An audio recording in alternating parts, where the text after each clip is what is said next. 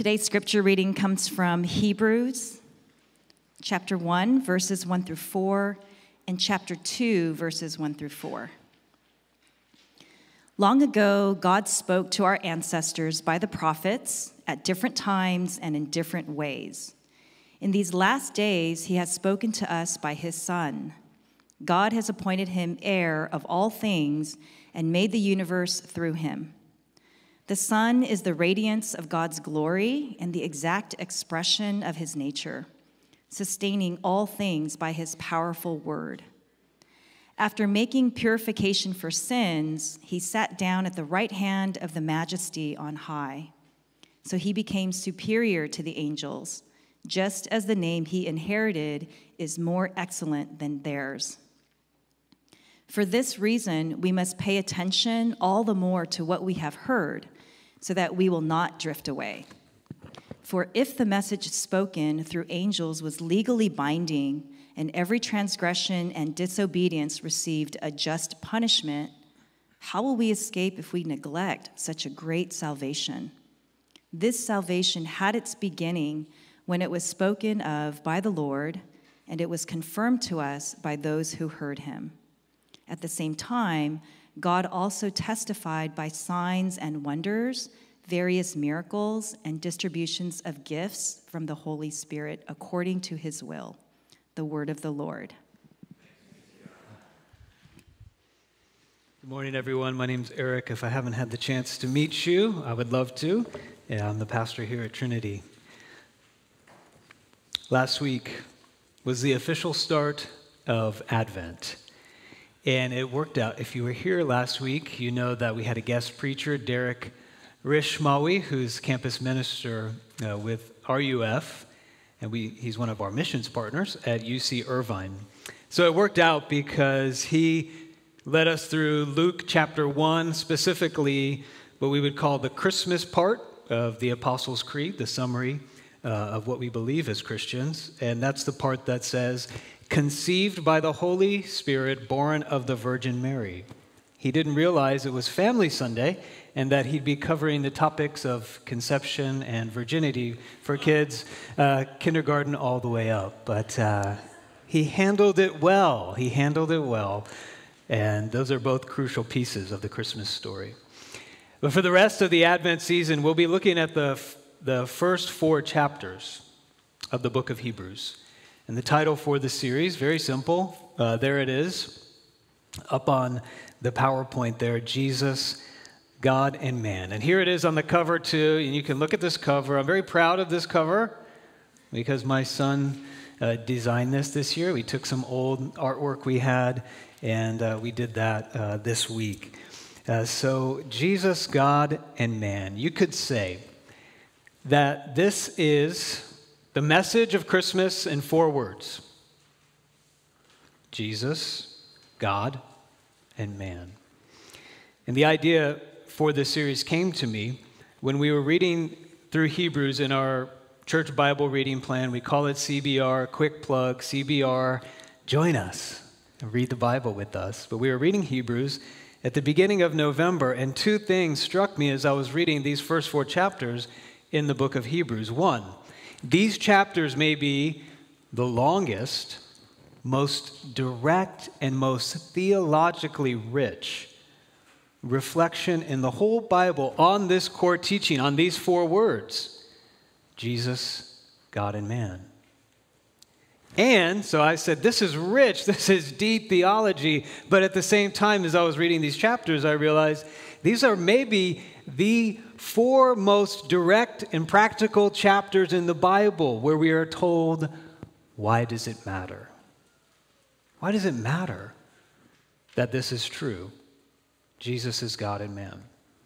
There are four so that's in those chapters. So if you're reading those four chapters, you'll see the phrase so that appear four different times. In chapter 2, verse 1, that's what we're going to look at today. In chapter 2, verse 9, chapter 2, verse 17, and again in 4, verse 16. Those so that's are when the author of Hebrews is taking this Jesus, God, and man, he's saying, so what? Here's the difference that it makes. And those are the four different things we're going to look at. this Advent season, including Christmas Eve. So I want to share with you these four topics. And I do want to apologize up front because I do, I do love Christmas. I've said that before. It is my favorite holiday. I love that Christmas is cozy and comfy, and there's lights and Christmas trees and chestnuts roasting over an open fire. I don't know what a chestnut is, but it sounds so comfortable and cozy. I don't know if I want to eat it though. There are, you know, there's peace on earth and all that good stuff, but this series won't be cozy. We got a catalog this week in the mail, Christmas catalog. And on the cover, there were all these people in pajamas, and there was like pillows everywhere, and they had hot chocolate. It was just like this super cozy cover. And I love that. And I wish life was like that. that we could all just snuggle in pillows in our pajamas, you know, and that's all we would have to do and worry about. But life isn't like that. It's much more messy. There's a lot more going on. There's a lot more gravitas to being a human being in a broken world. What's going on inside of us and what's going on all around us needs a lot more than just, let's just go into a room full of pillows with our pajamas.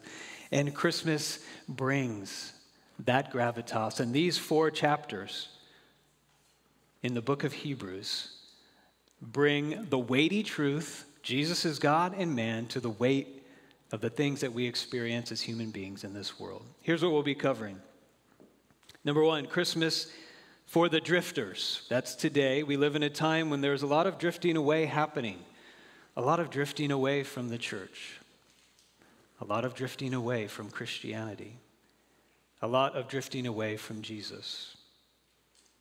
What does Christmas have to say to that? We'll, we'll talk about that today. But the next three messages will be, secondly, Christmas for the dying. And sorry to be very somber, but that is all of us. Don't put that on your Christmas card. It is a downer, but Christmas speaks to those who are dying and to those who deal in a world deal with life in a world of death. Christmas for the suffering and the unique temptations that come to us when we suffer. Christmas uh, on Christmas Eve, we'll be talking about Christmas for the weak and the needy what none of us want to be known as, but what all of us are.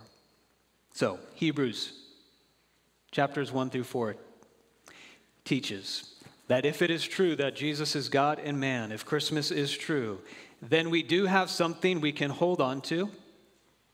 We have something we can grab onto and endure and press on with great hope, even when we're drifting, even in a world where there is death no matter what suffering we are going through, and no matter how weak we feel.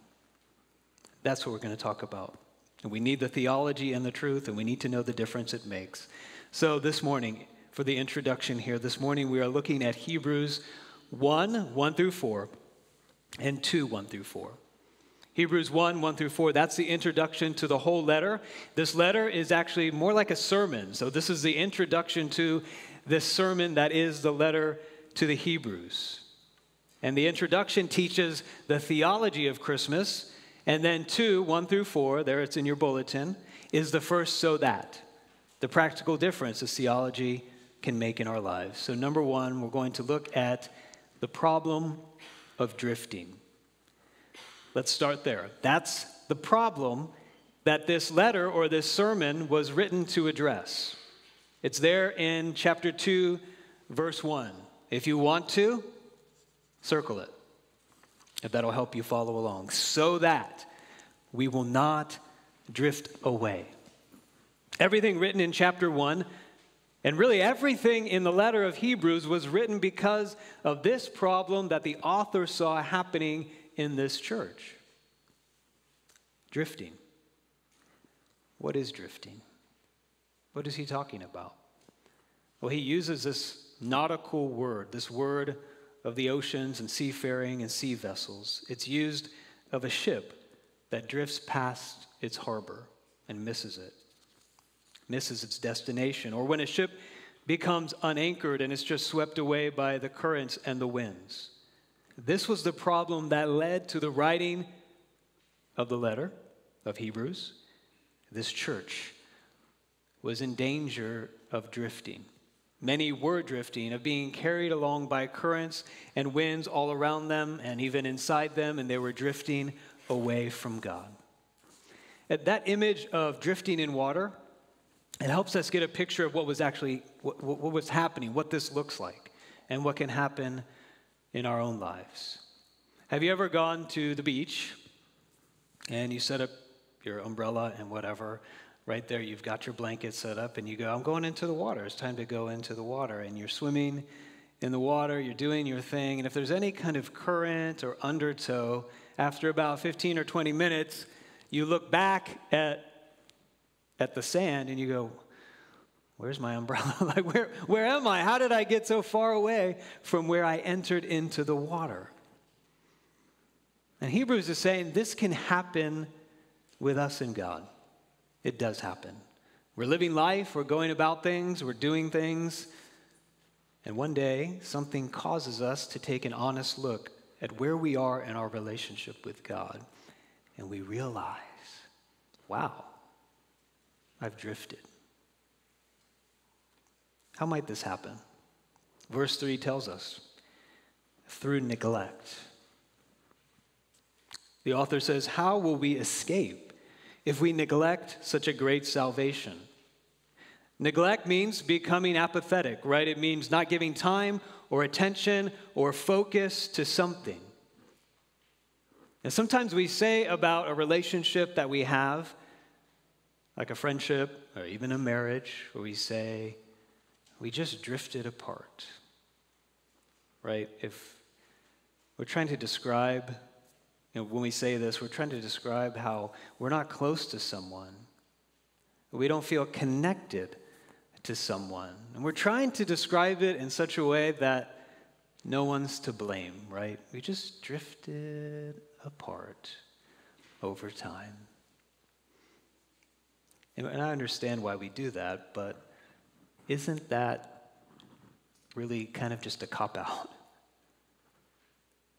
We just drifted apart really means one or both of the people in that relationship neglected the other person. That we didn't give energy or time or focus or access to ourselves, of, of ourselves, to the person, to the relationship. But it's hard to see when this is happening, when we're drifting apart because of neglect, because it happens slowly over time in very small steps. Maybe there's a part of your yard, if you have a yard in your house, it's kind of in the corner. Maybe it's out of the reach of sprinklers, and you're like, well, no one's going to worry about that. No one's going to see that. We'll just let it be. And, you know, after a while, over time, if you just let it be, it becomes overgrown, the only thing that grows there are weeds. It's hardened, it's compact soil, and it's dead because of neglect. And so, my Christian friends, my church family, Trinity, this is challenging for us. But the book of Hebrews here up front and throughout wants us to ask this question Am I drifting? Or as an author I read, read uh, this week put it to consider this. What do you need to do to have a dead and discouraged Christian life? Nothing. Just do nothing and neglect it. Now, there's a nuance here that's so important for all of us to consider when it comes to knowing what neglect looks like. I find it very significant here that the author of Hebrews does not say so that you will not drift away. He says, so that we may not drift away. Now, we don't know who the author of Hebrews is, it's a mystery. We don't know. But we do know this that whoever it is is brilliant. This letter is recognized as a very sophisticated uh, piece of literature, but a piece of, uh, of rhetoric. What's the word I'm looking for? It's, it's a great speech. it would have been recognized as a great speech eh, according to the standards of the time. So this guy, this person was brilliant. Secondly, They knew the Bible very, very well, down to the, the, the most smallest of details. Thirdly, they're very active in ministry. They were writing to this church because they were a leader in the early church. And there are places when the author talks directly to this, this church and he, he calls them out directly and says, You. It, one of the, examples is later in chapter 3 when he says, Watch out, brother and, brothers and sisters, that there won't be in any of you an evil and unbelieving heart. But here he says, We. The point is, I think for all of us, no one is beyond the danger of drifting. People who write books about Jesus can drift while they're writing books about Jesus. People can preach. This is sobering for me. People who know and study the Bible a lot can drift. People who are active in Christian leadership can be drifting. How and why? That doesn't seem like neglect. And the answer here, which I'm taking to heart very personally as I was studying this this week, is that it's possible to pay attention to theology, to the Bible. You can pay attention to the Bible. You can pay attention to ministry. You can pay attention to talking about Jesus and doing a lot for him. All the while, not paying attention to Jesus while losing sight of him altogether and drifting further and further away from God. It's very sobering. But this letter says it's very possible. Another application for some of you to consider during these past two years. It hasn't been the easiest two years for anybody. A few people I know have said, Hey, I've experienced like a renewal in my relationship with God. I feel vibrant and alive. Maybe that's some of you here today. But more people that I know pastors, Christians, people who are very serious and active in their faith, have dealt very seriously with some level of drifting happening. Some level of drifting between them and God. They're finding themselves feeling further away from God. And that might be you right now. You can know a lot, you can be active, have all your theology set but feel like you've drifted.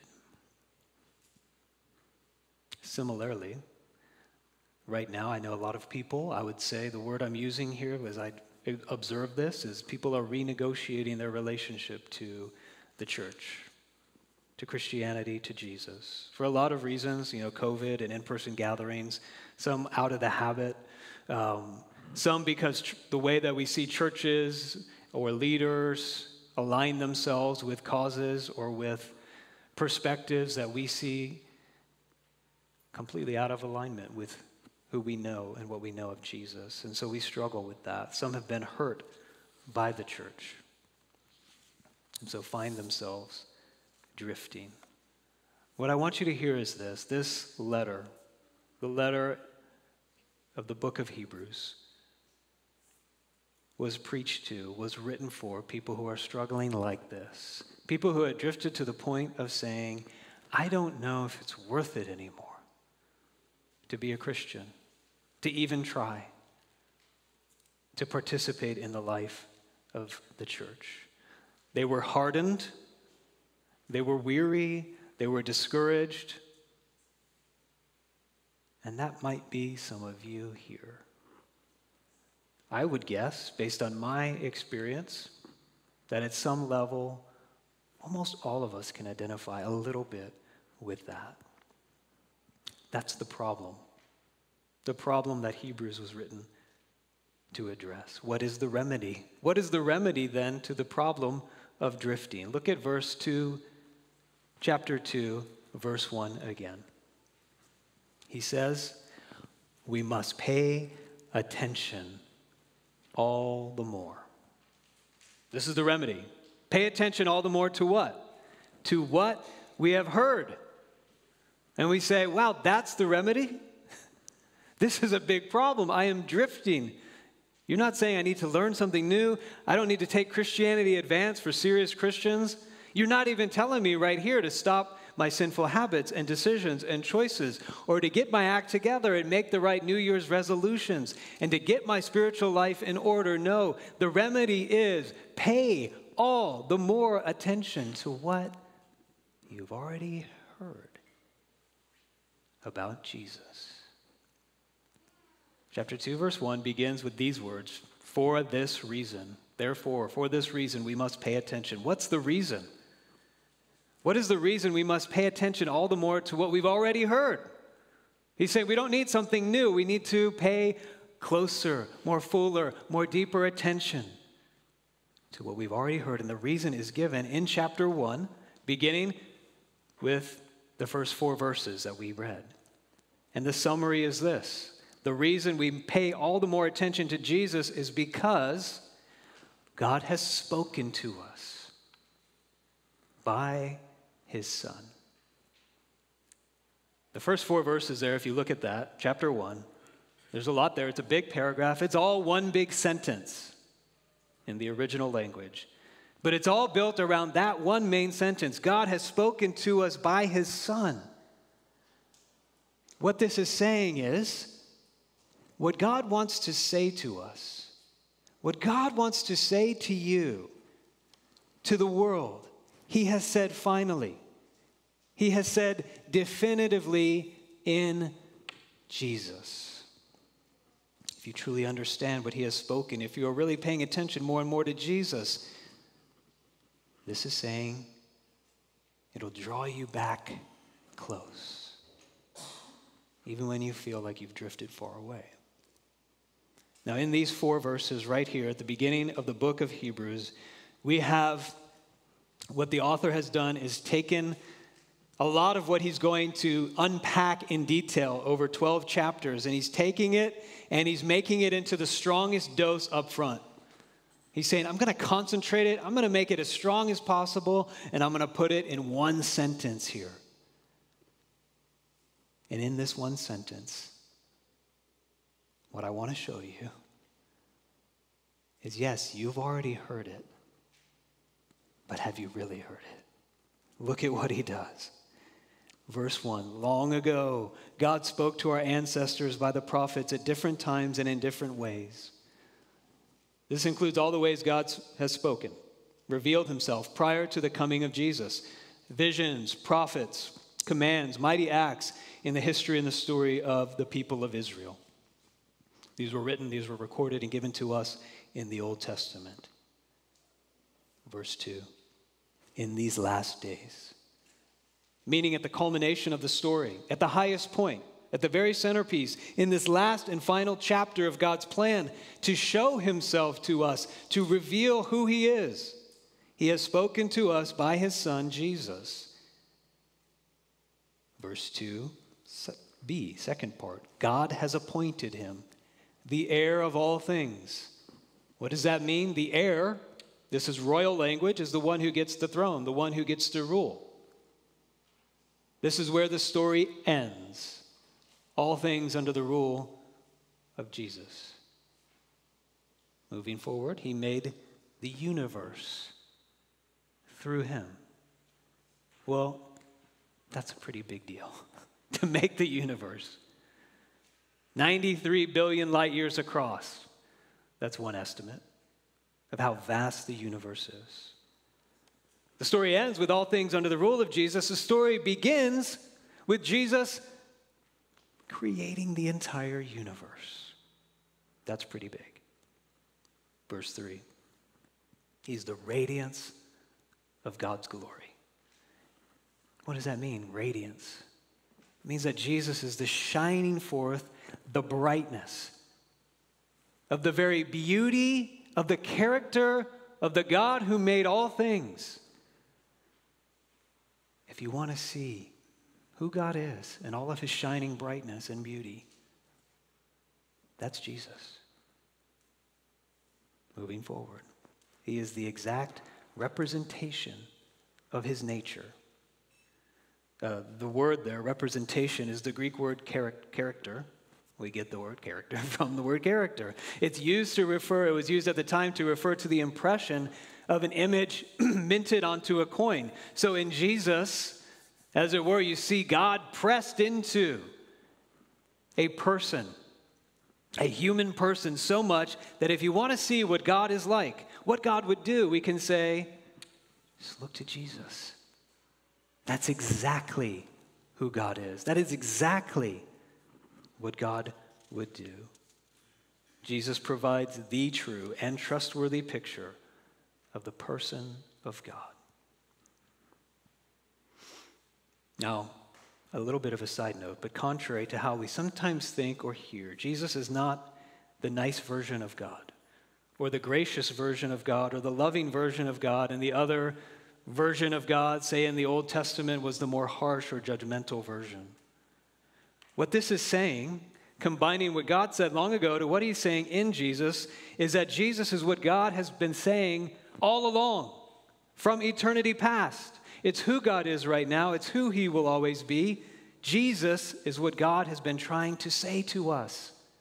It's what Jesus is what God has been trying to tell the human race from the very beginning. Jesus is not saying something different. He's saying it perfectly, perfectly, clearly, finally.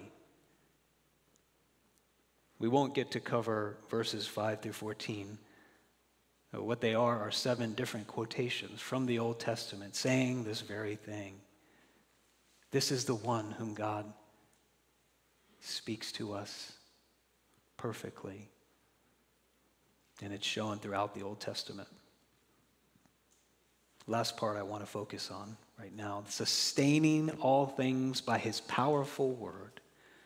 What upholds everything in existence is the powerful word of Jesus. So, Jesus, who is one with, equal to, yet also distinct from the Father as the Son, was born into our world at Christmas. There it is. That's where Christmas comes in. There are a lot of sentences in the Bible, but if this one sentence is true, Hebrews 1, verses 1 through 4, and if you believe it is true, there we have the remedy for drifting.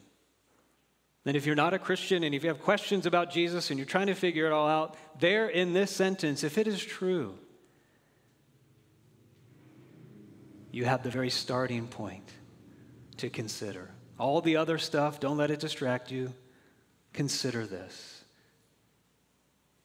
To believe in the message of Christmas, Jesus, God, and man, if it is true, because it is true, I can stand here this morning and say, and I've been excited to say this to you all week. I can say it with confidence and with joy and before God Himself.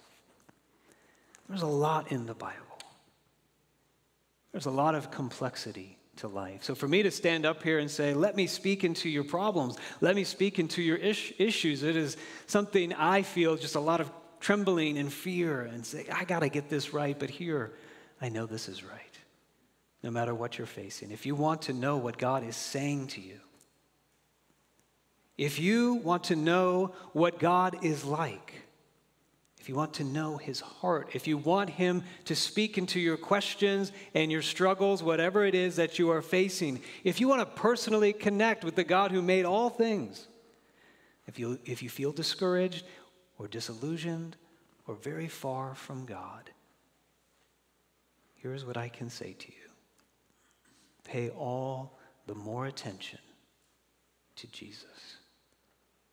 Go deeper into him. This is the remedy. The author of Hebrews is saying the reason you're drifting is that through neglect and distraction, you have drifted into a vastly reduced view of Jesus. And I am writing to you to expand and recover for you the true view of who Jesus is. And they needed to be reminded of this. The reason we drift is through neglect and distraction.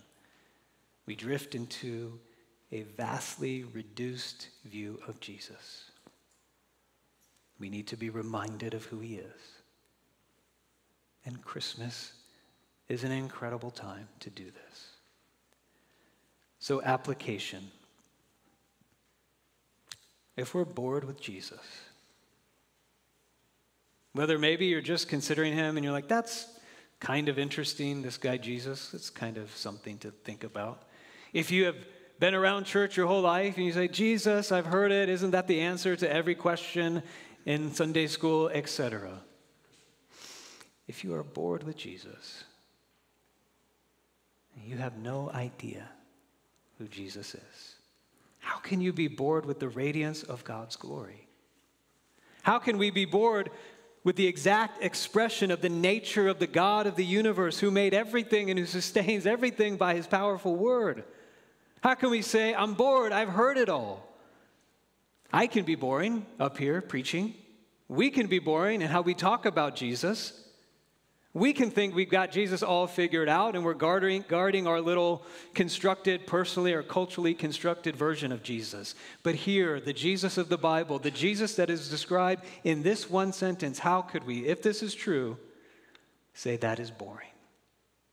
That I've already figured that out, that I've heard enough about that. That's impossible.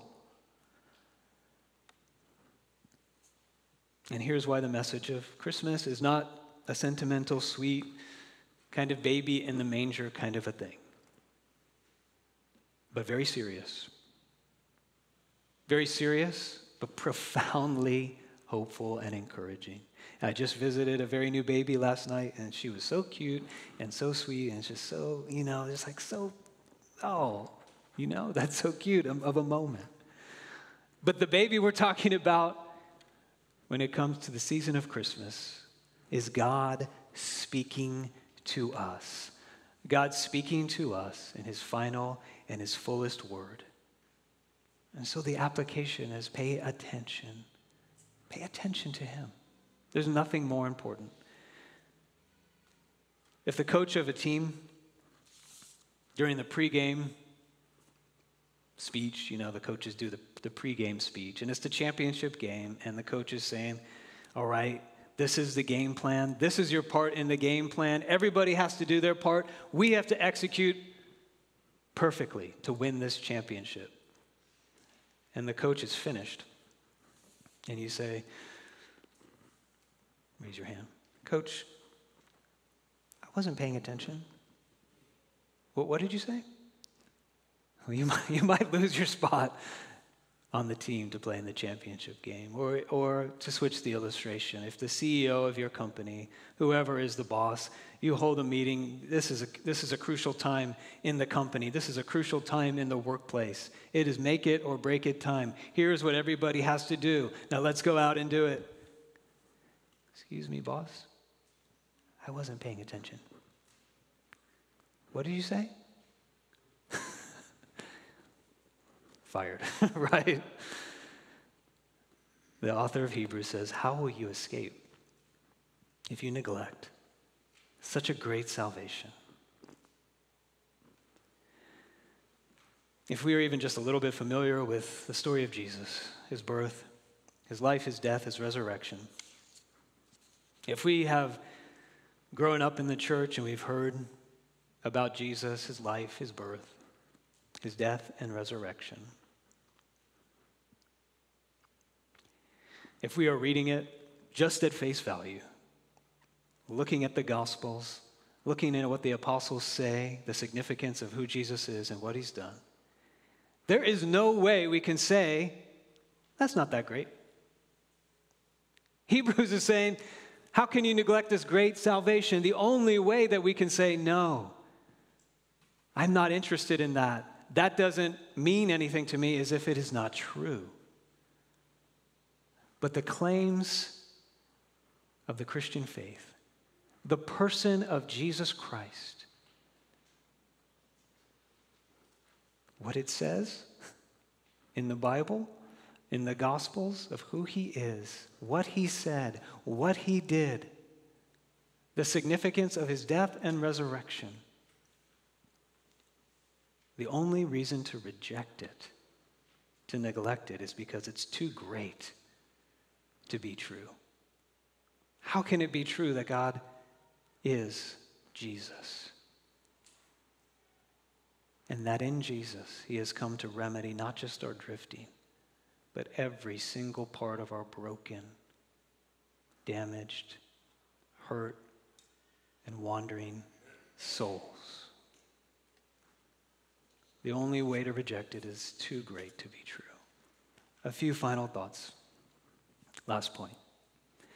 Okay, if that's the remedy, pay all the more attention to Jesus. How do we do that? So that we don't drift away. What does that look like? Do I just read this over and over and over again and put it on repeat in the car and just play it? That would be helpful. But is that what is that what we do? How do we get the remedy into our souls? I was reading about one of the new COVID treatments coming out. And I just saw it said you have to take 30 pills over 5 days. I was like, "Oh man, I don't like taking pills. I don't have to do that. That's a lot of pills." But they're saying it's a very effective treatment. You know, like 80 high 80s or 90% but only if you follow the regimen, if you take the remedy in. There are two thoughts here about how we get this remedy into our souls so we don't drift. And if we are drifting, so we draw back near. Two words attention and purification. Attention. Hebrews says, pay all the more attention. And so the application for you to consider, for me to consider, where is my attention? Hebrews is saying if your attention is on the wrong things, secondary things, you will eventually drift away. And I want to be careful here because the implications of what God has spoken to us by his son Jesus, they reach into every single part of life. So there is application, there are implications that we need to think through carefully and give careful attention to. But there is a difference as to what deserves our greatest attention more and more and more and always and deeper and what is secondary. We live at a time in human history where our attention is the most divided. We have access to all everything we'd ever want to know. And there's more distraction, there's more entertainment than ever, there's more access to news and things that are going on. There's a constant flow of controversy. There are issues that do matter, issues that do matter to Jesus that we're trying to figure out and navigate. And we know everybody's disagreeing, and there's so much tension. And so, for many of us, we get caught up in some of that or in all of that, and our attention is devoted to figuring out what am I supposed to think? Or our attention is just scrolling endlessly on Twitter. What are other people saying? What's happening on Facebook? However, it might be, our attention is more divided than ever. And yes, some of us are called to serve Jesus in those specific issues and think hard about those things. But this passage is telling us without having our attention, our primary heart attention fixed on Jesus all the more deeper and deeper. If our attention is even on good things, important things, if they are secondary, we will end up drifting away. And we won't have the perspective, we won't have the closeness with Jesus that we need to be a presence of grace and salt and light in those issues. If you are drifting because of distraction, and ask yourself, where's my attention? And how can I focus my attention more and more on Jesus to make it even more practical? There is a place for all of us to ask, What's my plan to listen to the Bible? God this is saying has spoken long ago and he spoke to us in Jesus. That's a summary of the whole Bible. He's saying this is how you get in touch with the person of Jesus in the scriptures that are about him. We should all have a plan. We should all have a plan to listen and take it in. And I would recommend CBR, but we'll talk about that more later. If you're drifting because of damage and hurt that you've experienced in the church, just want to share this. Yesterday, I was listening to someone describe a very painful church experience. One that, if you listen to, you would say, I understand if they never go to church again. And they were saying it was so hard for them to disentangle what they experienced and the damage that was caused to them from the person of Jesus. But they said I stuck with it. There was a lot I had to disentangle. There was a lot I had to pull away and to say that has nothing to do with Jesus. But what this person said was at the end of the day, where am I at now? Jesus is so compelling. It's Jesus that I had to run back to. And so if that is you, we can pay attention to the failures of the church and Christians, and if we look for that, it won't be hard to find. And it is tragic, and it is difficult, and it is painful. But I would urge you and call you to focus your attention on Jesus. More could be said about that, but I want to just close with this final thought. That's purification. It's there also in chapter 1 verse 3 and continue on in verse 4 when we feel far from God, when we, we've drifted far, and when it hits us and we realize, and maybe we're realizing it today, I'm far, I've drifted. Our first instinct is to feel bad, to feel guilty, to feel ashamed and unworthy. And we think, I've got to, I got to do better. I got to read my Bible. I got to pray. I got to do something. the thing about that is, that reaction will always end up making us feel more distant. What this is saying is the heir and the ruler of all things, who made the universe the radiance and the brightest beauty of God's glory, the exact expression of God's nature himself, who sustains your life, who has created your life, and holds you up by his powerful word here. In verses 1 through 4, we're only told of one thing here that he did as a man purification for sins. It's not your job to purify your own sins. Jesus is God. We've been focusing on that. And he's man. And he came to be man, to say, it's not up to you to make yourself worthy to come and draw near to me. I have done that. I, the one who made all things, the one that you, yes, have ignored, neglected, not paid attention to, But that's why I've come. So that you could be clean. So that all your unworthiness, all the reasons that you might say that I can't draw near to the Father, all those are gone. And he says, draw near. No matter how distant you feel, draw near. Let's pray. Our Father, we thank you that you are a God who has not stayed silent, but you have spoken to us. And you have spoken to us in the most incredibly unimaginable way that we could ever conceive in the person of Jesus, your Son. I pray this morning that you would get our attention each one of us, I pray this morning, if we are drifting, if parts of us feel so far from you,